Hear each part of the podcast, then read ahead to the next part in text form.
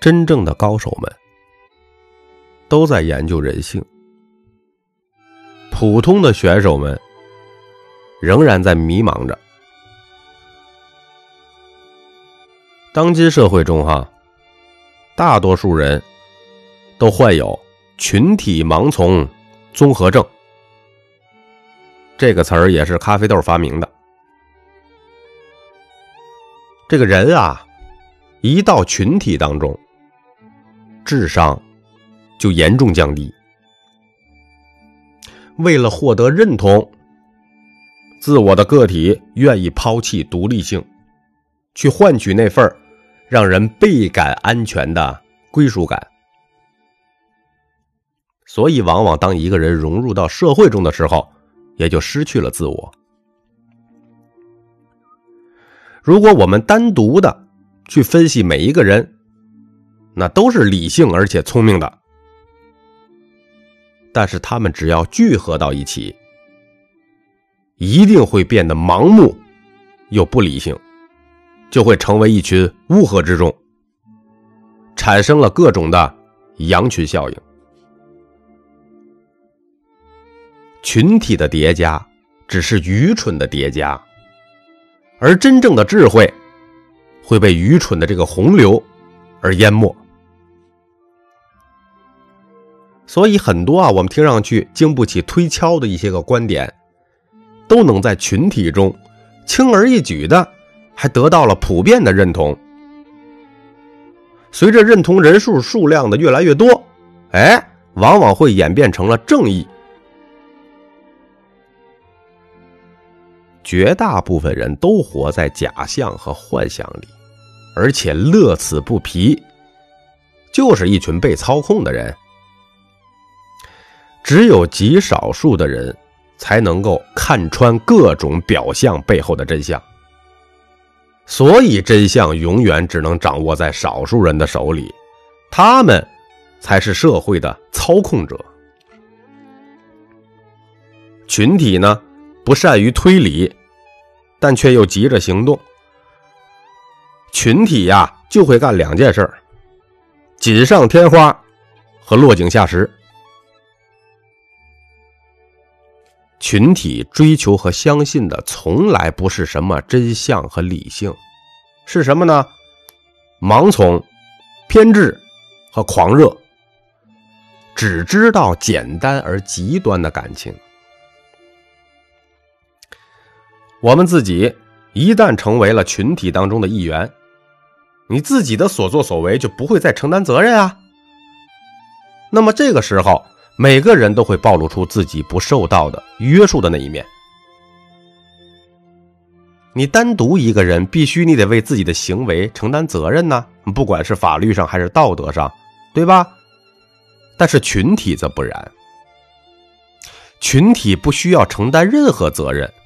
为什么呀？群体就是责任，群体就是道德，群体就是法律，群体的行为就会自我的合理化。群体们不会真正的去渴求真理，面对那些个不合自己口味的证据，他们会充耳不闻的。谎言重复了一千遍，它就成了真理。到了一定的程度和阶段，不会反思的。我们不会反思那个不断被重复的道理的对错，而且最终会对此深信不疑。为什么有一些广告能有令人吃惊的洗脑的威力？这个就是原因。比如说，怕上火，你会想到什么？喝王老吉呀。啊有朋友说怕上火，多喝水啊！啊，对，要么你是个人才，要么你们家里没电视。能让群体感到激动人心的哈，是具有传奇色彩的英雄，而不是真正的英雄本人。能让大家神往的，是最具传奇色彩的故事，而不是最真实的故事。和平淡的现实比起来，哈，大家宁愿相信一些曲折的假象。所以外边的一些真正的高手们，卖的都是无法探究真相的曲折传奇的故事，比如天堂的事儿、地狱的事儿、外太空的事儿、穿越的事儿，到底存不存在啊？咖啡豆不敢说，你们自己慢慢品。而且群体总是容易受到暗示，稍微一个风吹草动，马上就听风就是雨。而且群体的情绪总是夸张的，一件普通的事儿，一个普通的人，在民间就会越传越神奇。综上所述。谁掌握了影响群体想象力的艺术，谁就掌握了统领他们的技巧。记住这句话哈，这恰恰就是每一个企业家、每一个领导者们必备的本领。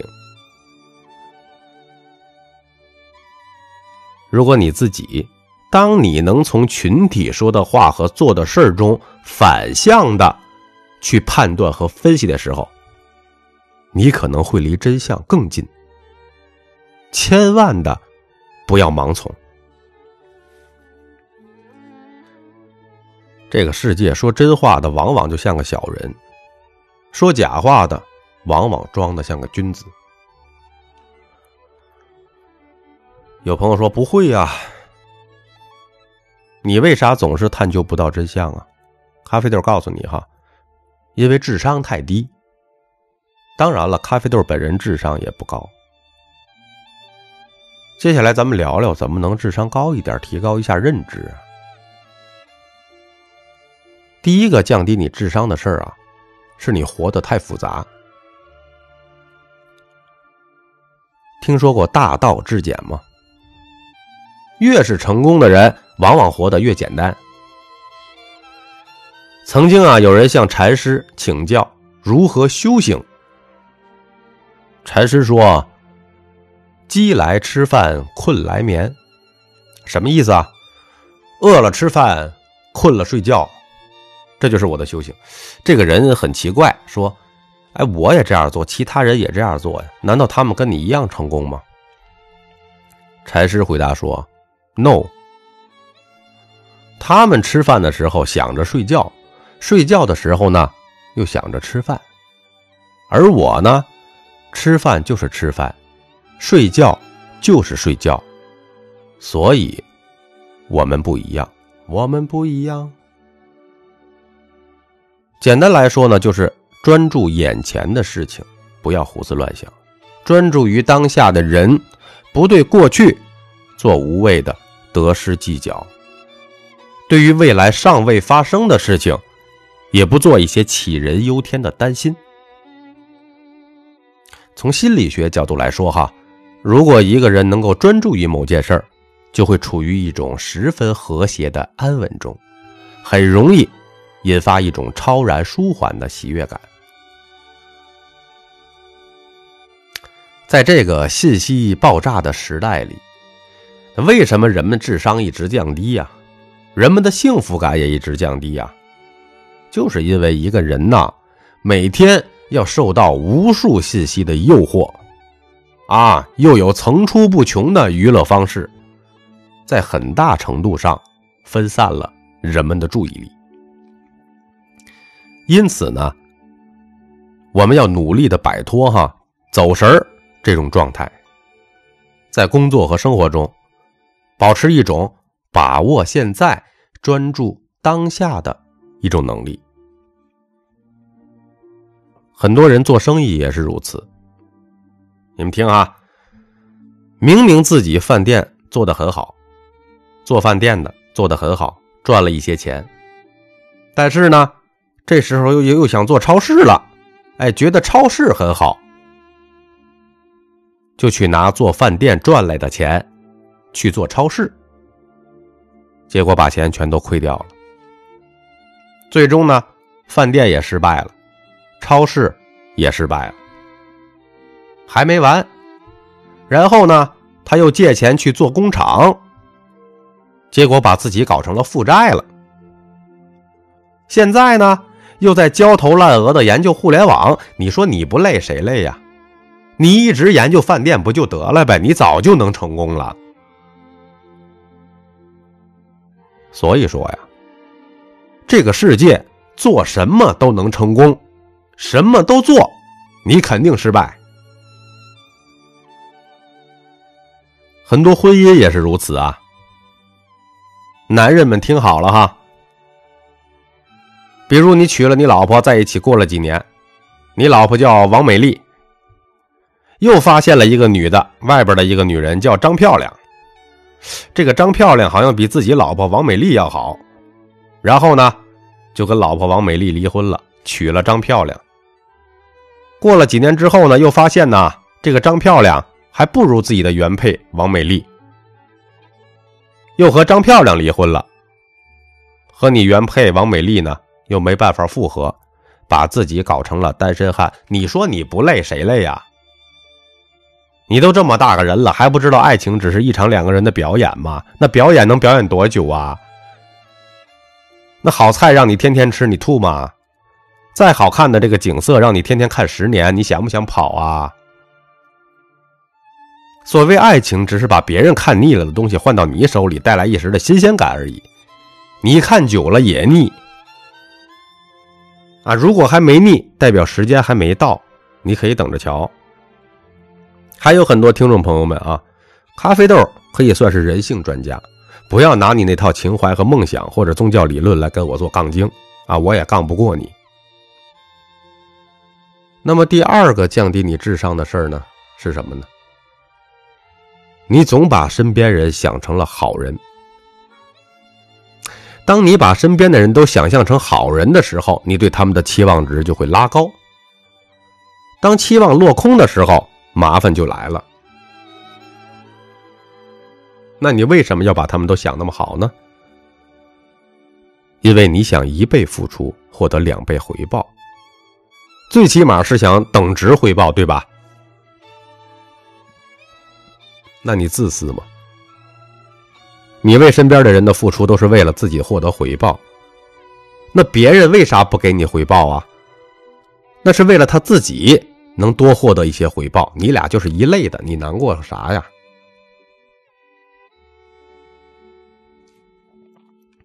究其根本是什么？是因为我们从小到大学的都是儒家的思想体系，相信人是善良的。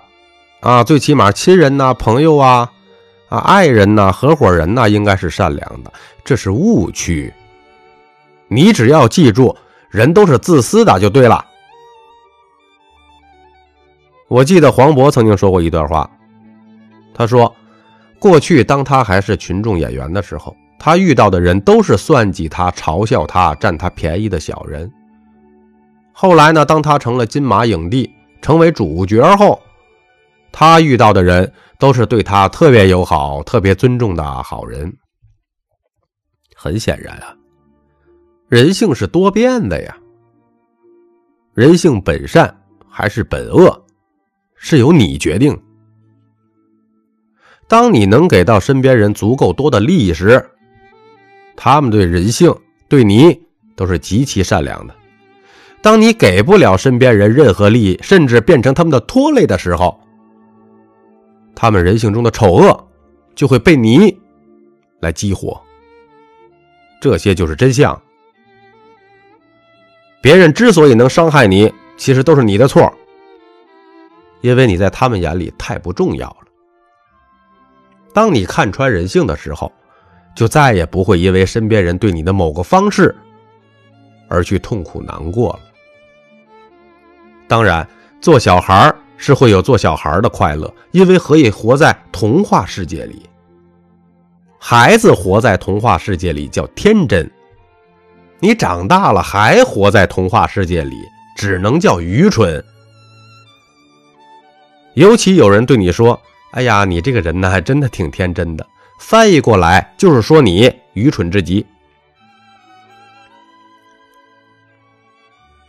其实呢，借着今天这段声音呢，咖啡豆也和大家分享一下我自己的一个心态：破除我执才能快乐。这也是咖啡豆指导自己的第一个思想。人最大的障碍是自己。其实这句话呢，很多朋友没有搞懂。我们之所以觉得痛苦啊、难受啊、郁闷啊，啊，是因为事情到最后哈，并没有得到我预期的结果。所以我就会痛苦。如果你能把你自己肉身的这个小我整没了，进入到潜意识里边的大我里，你可能就不会被这个事件的大部分事情影响。再解释一下哈，说白了，用死后的那个我指导现在活着的这个我，自然就不会太在意活着时候的得与失了。我可能把你说懵了哈，大家慢慢领悟吧。那些高手们哈，都不是用这个世界的我指导这个世界的我，啊，越说越懵了哈。啊，总之呢，真正的快乐是忘我的，是一种与万物融为一体、无拘无束、超脱红尘的自由自在的境界。咖啡豆指导自己的第二个思想呢，就是。有欲为强，无欲则刚。没有欲望的人，一定要有强烈的欲望，才能获得成功；欲望很强烈的人，要放下欲望，才能大成。因为凡事过度都是错的，真正的高超之处，就在于平衡之道。这也是太极的哲学。没有欲望的人生啊，就是虚度生命；欲望过重的人生，是患得患失。人的欲望是无穷无尽的，满足了这个欲望，那个欲望就会冒出来。从此呢，沉沦欲望的海洋，永远不能自拔。高手要能一边增加过程的欲望，激发自己前行。一边要能减少对结果的欲望，学会放下得失，简称呢，就叫过程尽人事，结果听天命。我是作者三百六十五天咖啡豆，如有收获，请您订阅和转发专辑，感谢您的收听。